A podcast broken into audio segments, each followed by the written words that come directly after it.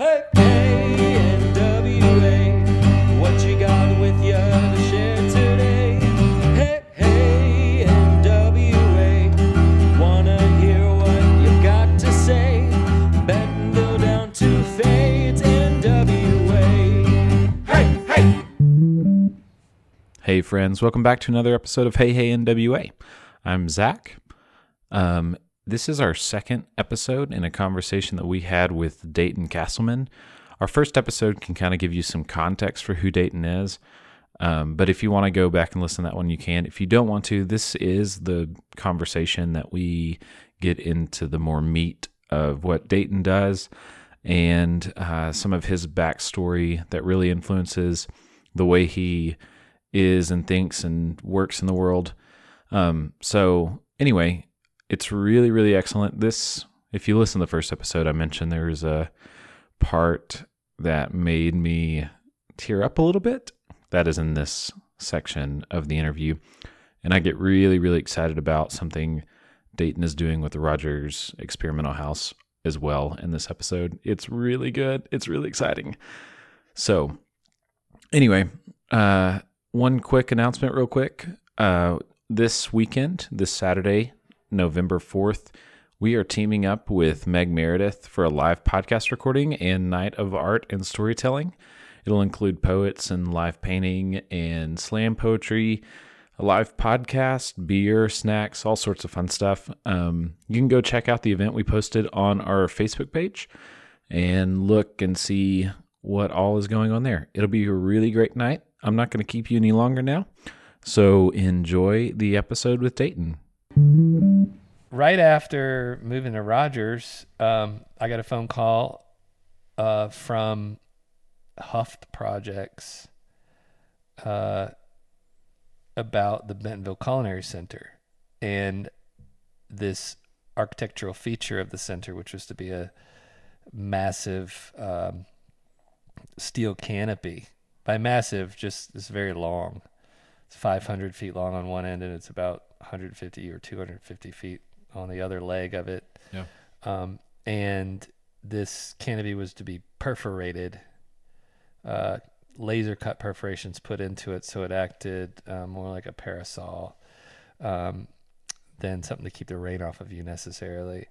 And uh, and they wanted to collaborate with a local artist. They wanted to collaborate with somebody from the area, and they had seen the arrow, and they asked who did the arrow, and that's how you know I arrived at working with them on that culinary center. How long ago was that? Because that got installed.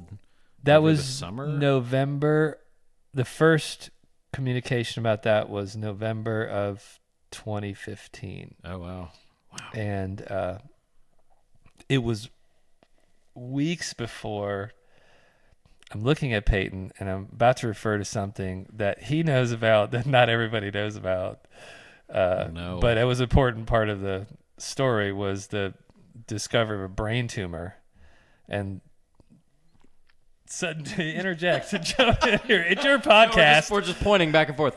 yeah. So, um, just for context for the listeners, I guess. So, um, I went to the TEDx of Dickson Street, uh, which which was just our um, Northwest Arkansas local uh, TED Talk. So lucky. It was so super neat. It hasn't been done in three years, but then they resurrected it um, a couple weeks ago, and so that's where I actually like ran into Dayton and got to hear his story, which, oh, mind you, like everyone in the crowd. Well, actually, like maybe I was crying and nobody else was, but like everybody else was because it was beautiful.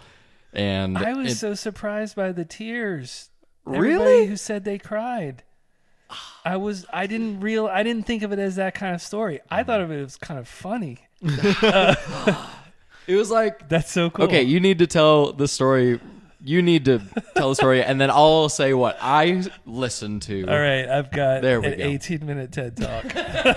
Here it is. I've prepared it and memorized it. No. Ready for the stage. um, these two things actually are somewhat related. The, Okay. the vine is what that canopy is called. Perfect. Um, the vine was a title, a working title, I think, given to it by Hufft Project. So it was not my title.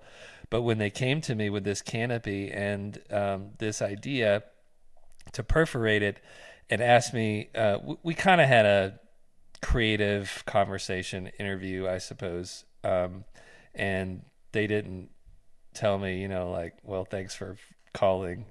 Uh, so we just kept working on it, and uh, the as the imagery developed and as the project developed, I found out in early December, which was just a couple weeks after that first conversation, and just as I was starting to solidify some what I thought were some interesting ideas and the ideas I thought were really going to work, um, I found I had a brain tumor. Um, it was a benign tumor. I'm thankful for that Yeah. um, there are much worse fates um, than what I had, but still quite a frightening thing. Um, and in my conversations with the brain surgeon um, about my first my first appointment went like this. Well, you know, this thing's uh, nine millimeters, and anything larger than eight millimeters. So it's, we're talking like smaller than a marble Yeah. anything anything larger than eight millimeters, you know, um, it's it's advisable that we go ahead and do surgery to remove this thing. Yeah. Um, so, you know, I want to talk about that and I want to get that scheduled. And how's January, which was like three weeks away at Yeah. that point, and I was like, I just I was completely flabbergasted by this conversation that I was having. You know, it wasn't something like in the future to watch and wait for. It was like surgery time, and uh, and then on my drawing table, I've got this really cool project opportunity, and I'm like, oh, this really stinks. So there's a deadline for the files and the design for the perforations on the canopy of uh, I think it was late February, sometime in late February, and I knew if I had brain surgery in January, I'm not gonna be able to. First of all, I didn't know if my brain would still work, so there Yeah. were other considerations. So I that's when I asked the the uh, the doctor if it would be possible to push it to springtime. Um, and uh, and he was amenable to that. So uh, that allowed me to keep working on the vine. And uh, you'll have to watch the TED talk to hear about how I engaged the um, the the process of preparing to have brain surgery, which was also its own giant creative project. Huh. I'm intrigued Yeah. because right Beautiful. now, what I'm intrigued by right now is the fact in my mind, this is what's just happened. Uh-huh. I've connected the vine to this tumor that you have, and somehow those two things are the same, but I have no idea. So we'll find. I guess I'll watch the TED talk. It's and very find out. interesting. Yeah, you don't. Well, it was. Perfect.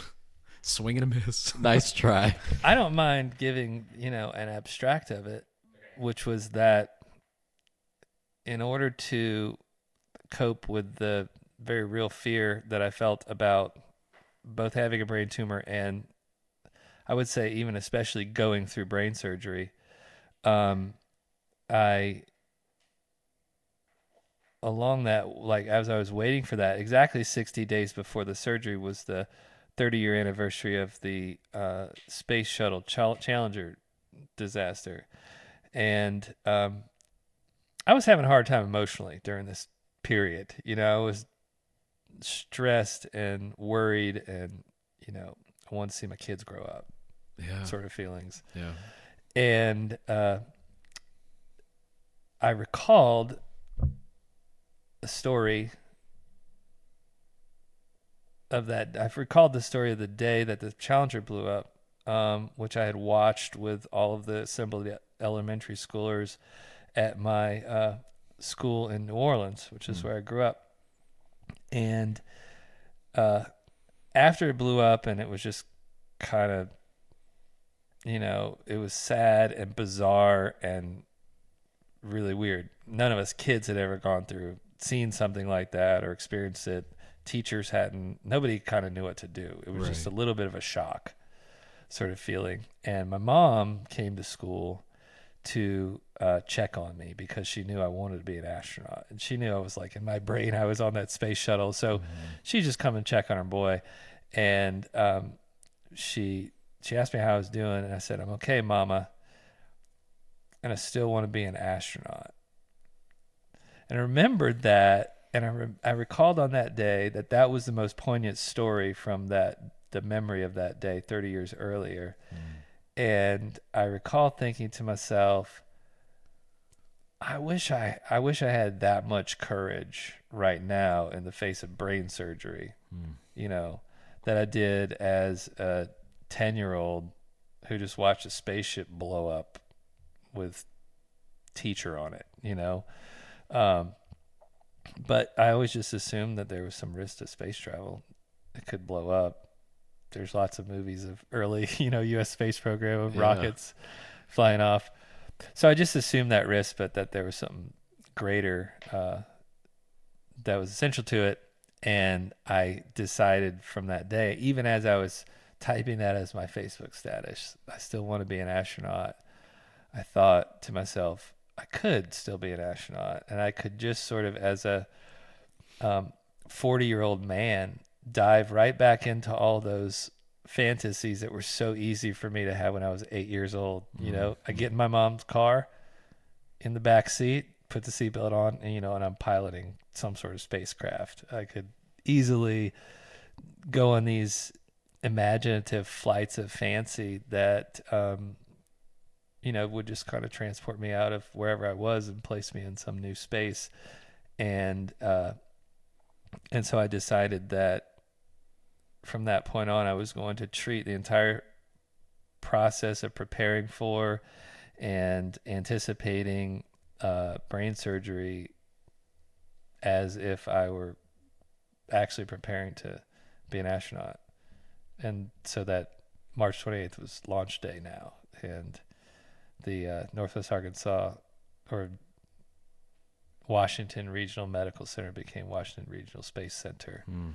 and every bit of it, like the MRI tube, was a scene straight out of the right stuff. You know, where like they're trying to break you, Yeah. and if you want to be an astronaut, you got to go in with a smile and come out with a smile Uh, um, and so so any of the hardships that I endured, I just I assumed that that was what I had to do to be an astronaut, and so I sucked it up and I had a lot of courage. hmm.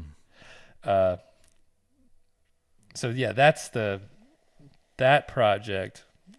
It's a long seg, long rabbit trail. That But was Well, you also produced like some pieces out of that. Yeah. So, well, the so the whole process of imagining that it it was a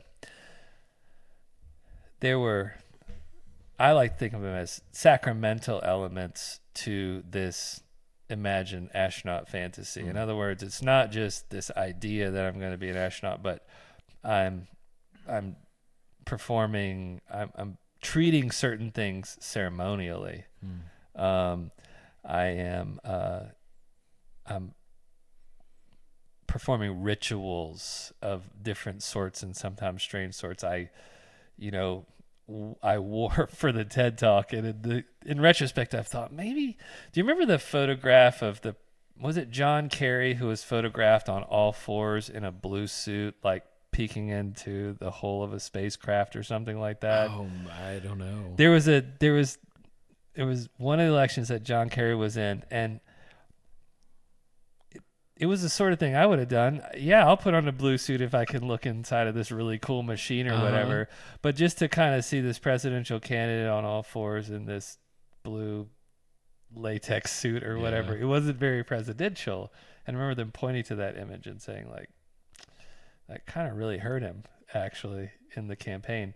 Hmm. And I remember thinking that at TED because I was wearing this hospital gown with NASA patches attached to it. You know, Sweet. it's not very flattering or uh, He was wearing clothes underneath. business like. I was wearing clothes. underneath. There it underneath. Unlike some of the photographs that I took out in nature without the clothes underneath, you know. Um, so I took photographs as a part of it. I did some drawings as a part of it. I created some sculptures as a part of it. Um, I had my head ceremonially shaved in downtown Bentonville as a Mm. part of it. Yeah. Uh, I really kind of ritualistic approach to the fantasy, so I end up with several objects and documentation of interesting uh, actions that I was doing, just to try to keep from freaking out. Right. Right. Yeah. Huh. And we all wept because it all beautifully fit together and was such an emotional experience for us all. Even though we all knew how it ended because, well, you know. I'm, you know, I'm probably the only person that hasn't seen my TED Talk. Well, I guess only the people that were there saw my TED Talk, but I haven't seen it, so I don't really even know what it was like. And when you're doing that, it's like 18 minutes is a blink of an eye, Mm-hmm. and you just try to do a good job. What can I even say? You just try to do it effectively, and but you don't. I have no recollection of actually how it went Yeah. or what it was like. Yeah. I'm, I'm gonna have to watch the video to see why people cried. yeah i'm just i don't mean to der- derail this but this notion Okay. uh, the notion of like creating sacrament around really innocuous like life stuff like i'm going to get my haircut and this has now become a sacrament as Yeah. i'm hurtled towards surgery yeah, um gosh i'm just like curious be on the other side of that have what is oh man just like the question of like what now has become sacred Uh-huh. that wasn't formerly sacred as you did sacraments around it or ritual around it Yeah. and then sh- came back down to earth and joined the rest of us I uh, I grew up in the Presbyterian church. My dad's a Presbyterian pastor. My granddad is a Presbyterian pastor, and um, Presbyterians take liturgy seriously. It's not as um, high as say Catholic or Orthodox or Episcopal liturgy, um, but uh, I grew up with these sacraments of the Lord's Supper, the sacrament of baptism, and um, you know these were things that I saw throughout my upbringing repeated, and they both they all involved some metaphorical or symbolic, but material symbol. In the one case, it's water. Um, in the other case, it's bread and wine, and and these things were given meaning. You know, meaning is sort of Jesus at the Last Supper says, "This is my body and this is my blood, and this is what they are now." yeah when you do this, this is what it means. And so I think that part of that upbringing within the church and specifically the importance of these um, sacramental symbols. Sacrament really just means to give flesh to something. okay So when I describe my practice as not being driven by media, it's driven by ideas that then I give flesh to. And the form of the flesh conforms to the idea. right So I think it was that I start out by just imagining that I'm going to be an astronaut. And then I, you know, I have a MRI scheduled and I have to weave that into my astronaut fantasy. So I have to give sort of physical or material meaning to the things that I'm going to do. Yeah. So to, um, to add to those experiences, you know, I know it's going to happen. I'm going to be, you know, I'm going to be stripped naked and they're going to put this, you know, outfit with a slit all the way down the back on me. And I'm going to lay in a table and I'm going to have my head kind of strapped into this thingy. And then they're going to, you know, uh, convey me into this super claustrophobic tube. It's so skinny, and your head starts at the where you go in. So the entrance to it just keeps getting farther and farther and farther away from from your eyes, from your head. And so eventually, you know, it's uh, you're completely enclosed in the thing, and and then they, you know, the the way the magnetic resonance imaging works is uh, a mystery to me, but it makes a lot of very loud, very violent, disconcerting noises. uh, I uh, have, you know, referred to it as the devil's experimental music, Um, Oh wow. just as a way of just describing how kind of jarring it is. Yeah.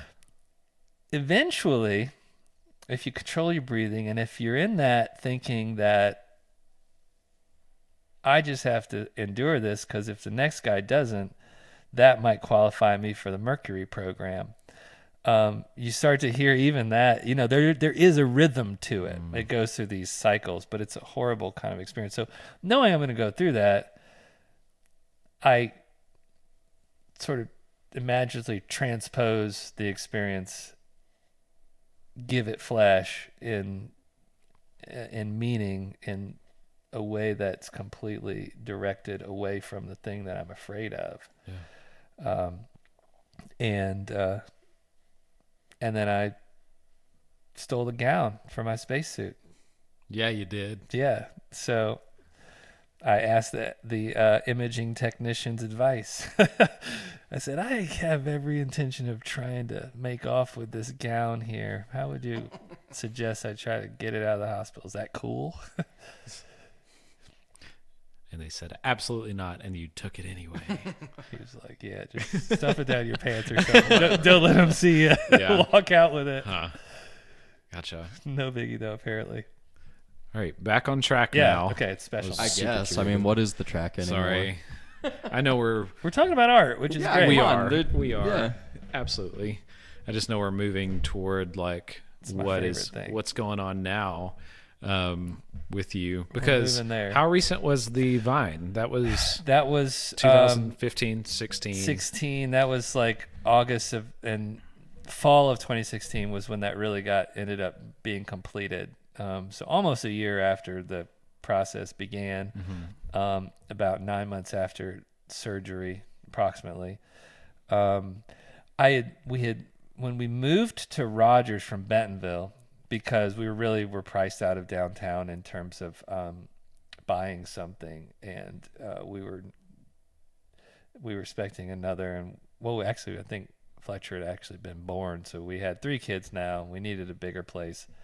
And rogers was a much more affordable place to look to buy something for artists like us. And uh, i had every intention of you know sort of trying to hit the ground running in rogers um, and start helping being a part of shaping the cultural character of Rogers within the region, you know, whatever form that might take. Um, and so the the tumor diagnosis was also kind of a big blow to that because instead of spending my first, you know, six months in Rogers, um, going crazy and being creative and getting the feel for the place and trying to figure out what I might be able to get my hands into, I spent it dealing with and recovering from the surgery. Um, so then in the summer of 2016, uh, two or three months after the surgery, uh, I met a couple of people in downtown Rogers, um, just on the street during an art fair or whatever, and started a conversation. And that's what started the ball rolling on what has become Rogers Experimental House. Um, Rogers Experimental House is a giant project that is slowly sucking every ounce of life out of me that was left. and I say that in the most affectionate way possible because it is a dream to even be able to think about the possibility of um, forming a space that is specifically geared toward equipping artists with the tools and the materials required to make whatever it is that you might be wanting to make and to be fairly broad in that. So um, i think at its core it began as a place where there is you have uh, studio space dedicated to two-dimensional processes and um, classes and things like that. Um, and then but then you have a fully appointed wood metal and digital fabrication facility of some sort. Um, not easy to do without money uh, of course. I can't And- imagine. yeah. So um, so what we uh, myself and four board members uh, started working on. Uh, well, really, we were we were working on it organizationally, and we applied for and got 501c3 status on December 24th of 2016, um, and then got a an opportunity to do a pop up in a really really cool space in downtown Rogers. Um, I think that if I could spend eight hours a day, five days a week working on Rogers Experimental House, the pop up would have been amazing. you know, as it was, we were all volunteering and trying to put things together, but the idea was to work on this space um, as a locus for at least seeding the beginning of a community of like-minded people that could hopefully potentially in the future help uh, drive and become an audience for and give momentum to this possibility of an artist resource space. Um, I think it's been moderately successful. We've had some. I think we have seen some of that community coalesce. Uh, I think because we're all volunteers, uh, it suffered most just from us having to make money, you know, um, and uh, and having to devote time to things like our jobs and family, et cetera, et cetera, et cetera. Um, so a little disappointing in that I wish that I was, you know, I've that 27 year old, you know, that has all the time in the world. You have no idea how much all the time in the world you have when you're that age, I think. Um, but uh, we're in the, well, we're about six months, five months from the end of that one year lease, um, which was a lease that was kindly um, given to us for no money. Um, we are still trying to raise money to pay the utilities, you know, month by month, Right. but um, utilizing that as a form of uh, broad, a platform for broad programming. At this point, we don't have a wood shop and a metal shop, and kind of some of the things that we dream about. Um, but I see it as kind of a foundation uh, for moving into experimental house 2.0 or whatever that Yeah. whatever form that takes Yeah.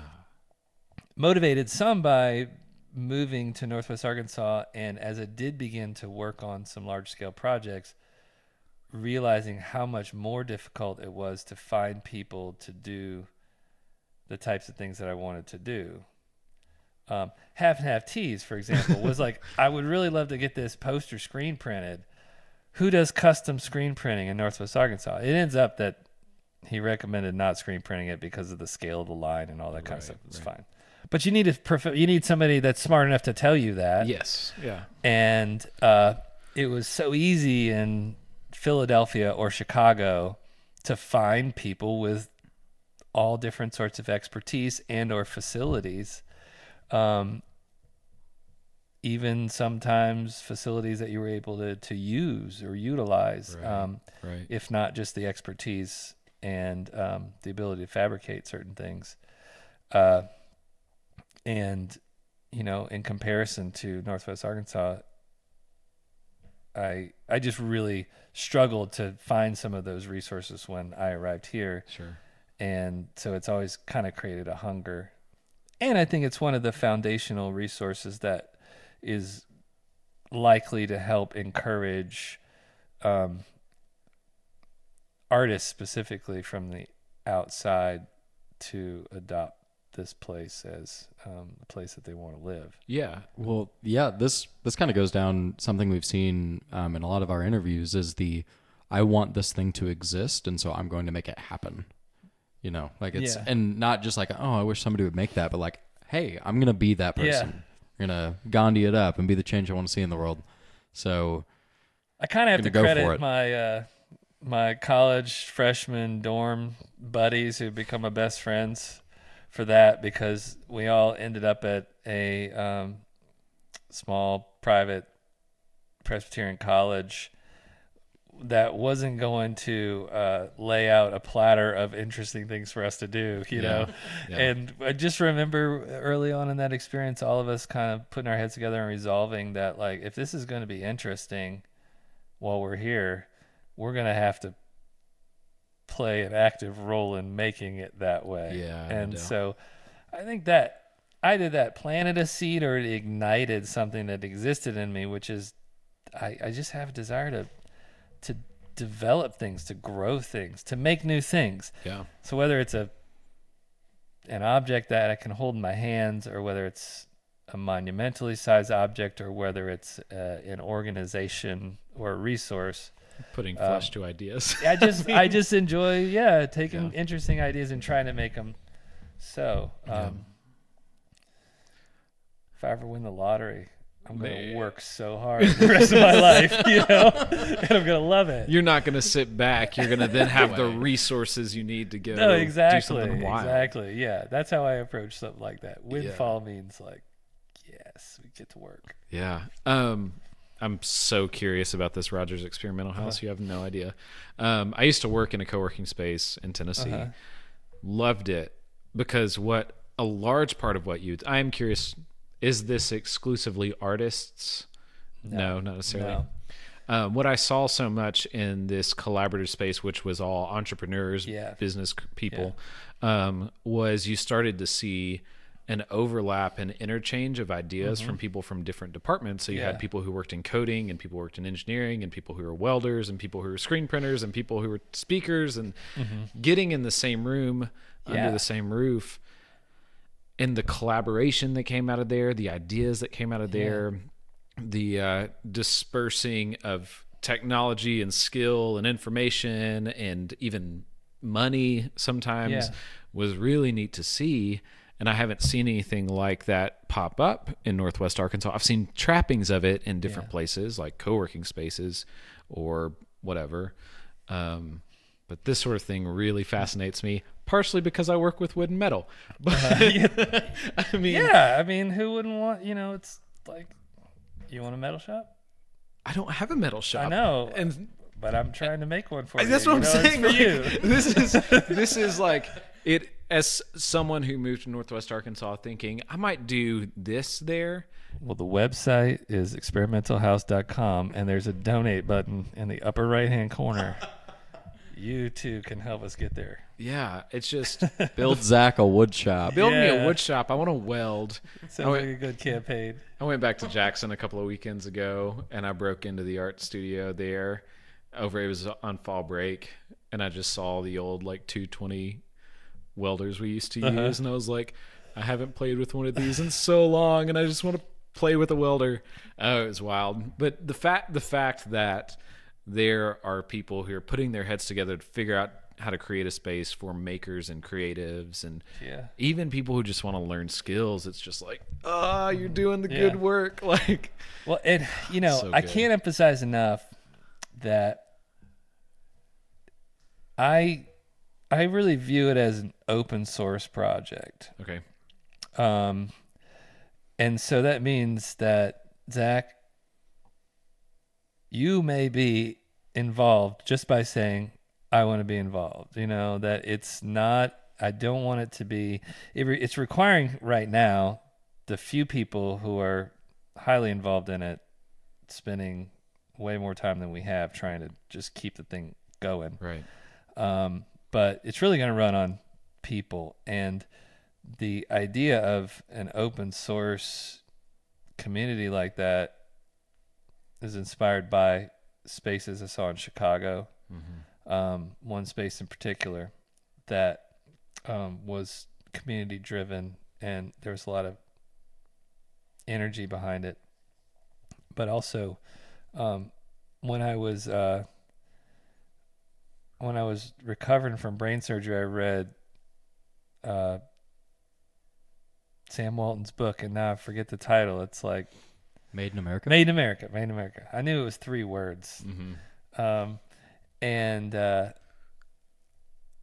to me, moving to a town whose DNA was sort of built around commerce and business was that was like moving to a foreign land because I think I erroneously always equated business and accounting growing up, you know? So I just always assumed that like those people that are studying business, like they're spending all day looking at screens with numbers on them. Yeah.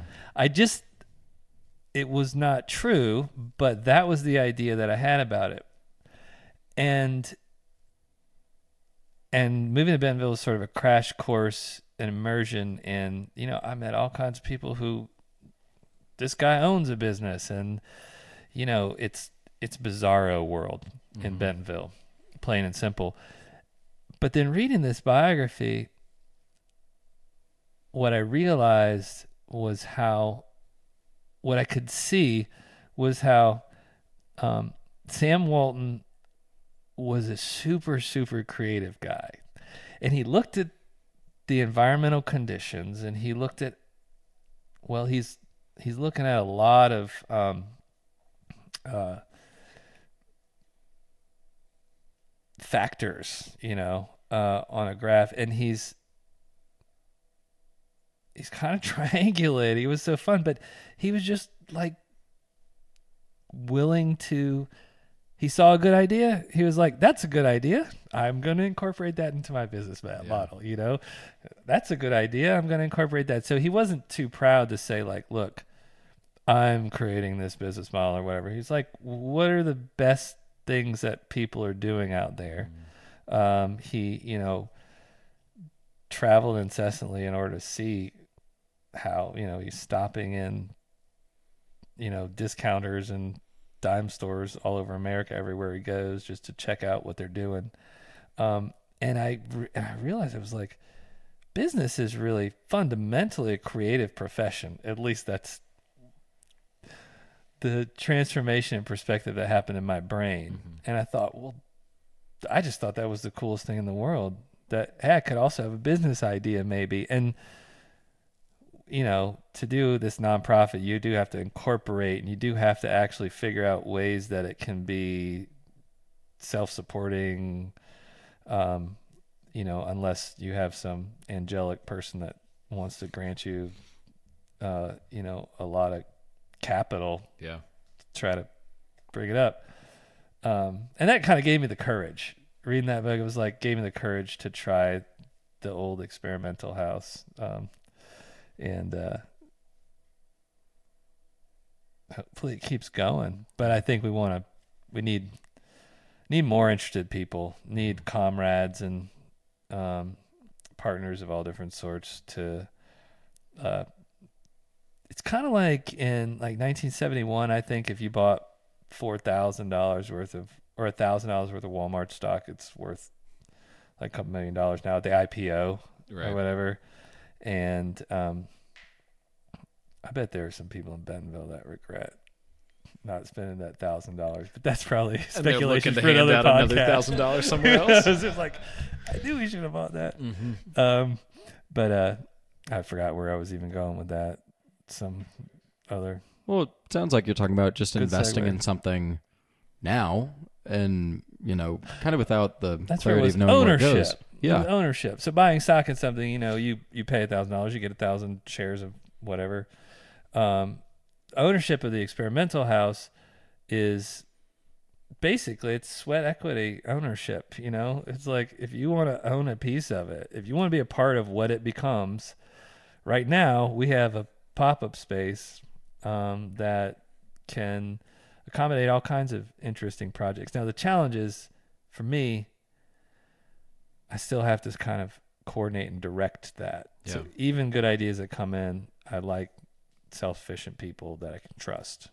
Right. Um, but uh, but yeah, it's it's you can buy stock in it, so to speak. My friend Justin Hart, for example, he was involved with the Idea Factory. Yeah. I know Justin.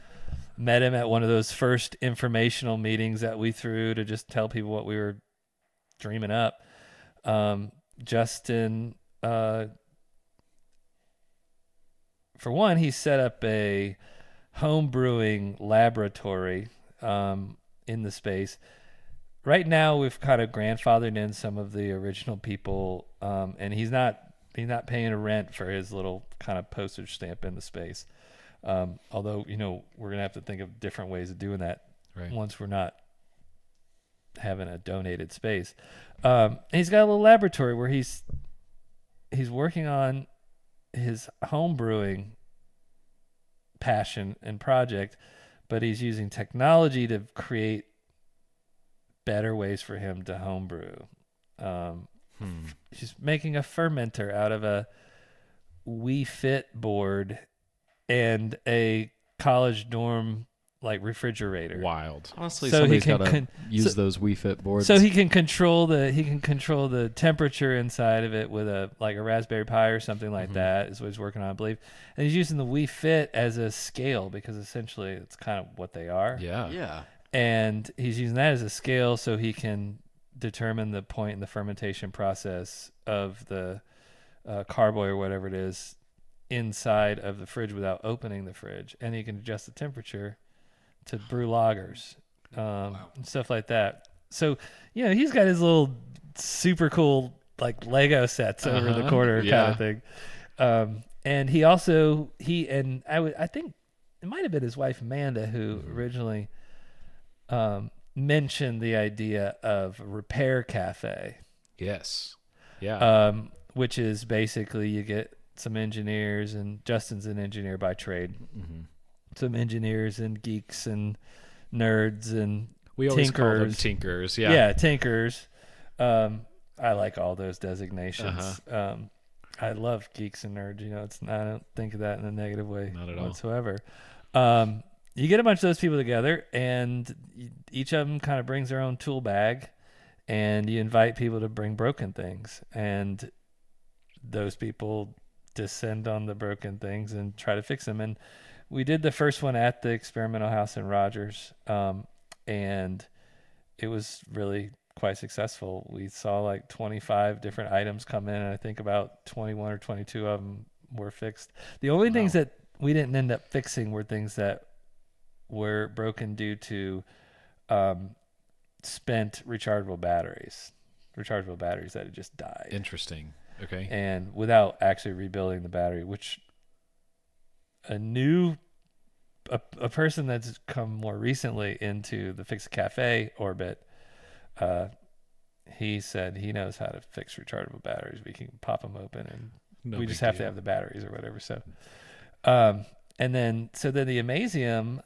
uh scott family amazeum got wind of that project. Um justin i think proposed it to them. Um and uh, his wife amanda had worked at the amazium so that their tinker fest this fall we represented the fix it cafe um and uh it was not as well attended because most people that are bringing like five kids to an event where they're going to run around and play with sharp objects They don't wanna bring their aren't also bringing their welder or whatever. yeah, exactly. Yeah. my vacuum cleaner Uh-huh. too don't forget to you know grab all those other things that are going to make this trip even more difficult but we had a couple great ones. One the highlight of the day was a 1981 radio shack oh what was it called?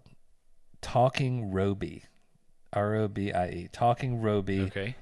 little plastic radio controlled robot single push button you know like you let go of the button and it goes straight and then you press the button and it turns in reverse Mhm. sort of Yeah. early early radio controlled uh, and then it had a walkie talkie on the controller so you could say things into the walkie talkie and the robot would say it Yeah. and this family brought it in. This little girl brought this 35 year old toy in, and it's broken. And uh, one of our engineers, um, actually, this guy, I'm blanking on his name right now. I'll just blame that on the brain. Um, but uh, he was the the lead uh, hardware engineer for Roku, who makes the you know TV Yes. top things. Yeah, Of course. So it's a guy, you know, he knows his stuff. Great pedigree when it comes to working with electronics, and he finds this 35 year old uh, uh, owner's manual on the internet for the talking Robie, and this was back in the day when if you bought something from Radio Shack, a toy, the owner's manual had the wiring diagram in it. So he's got this really complex wiring diagram on this little kid's toy. He looks at the wiring diagram, he looks at the talking Robie. Now he knows where all these disconnected wires go. He solders the thing up. And the next thing you know, this 35 year old robot is rolling around the floor of the Amazeum with these like brand new, like super Lego ones that you control with your cell phone Uh-huh. robots. Yeah.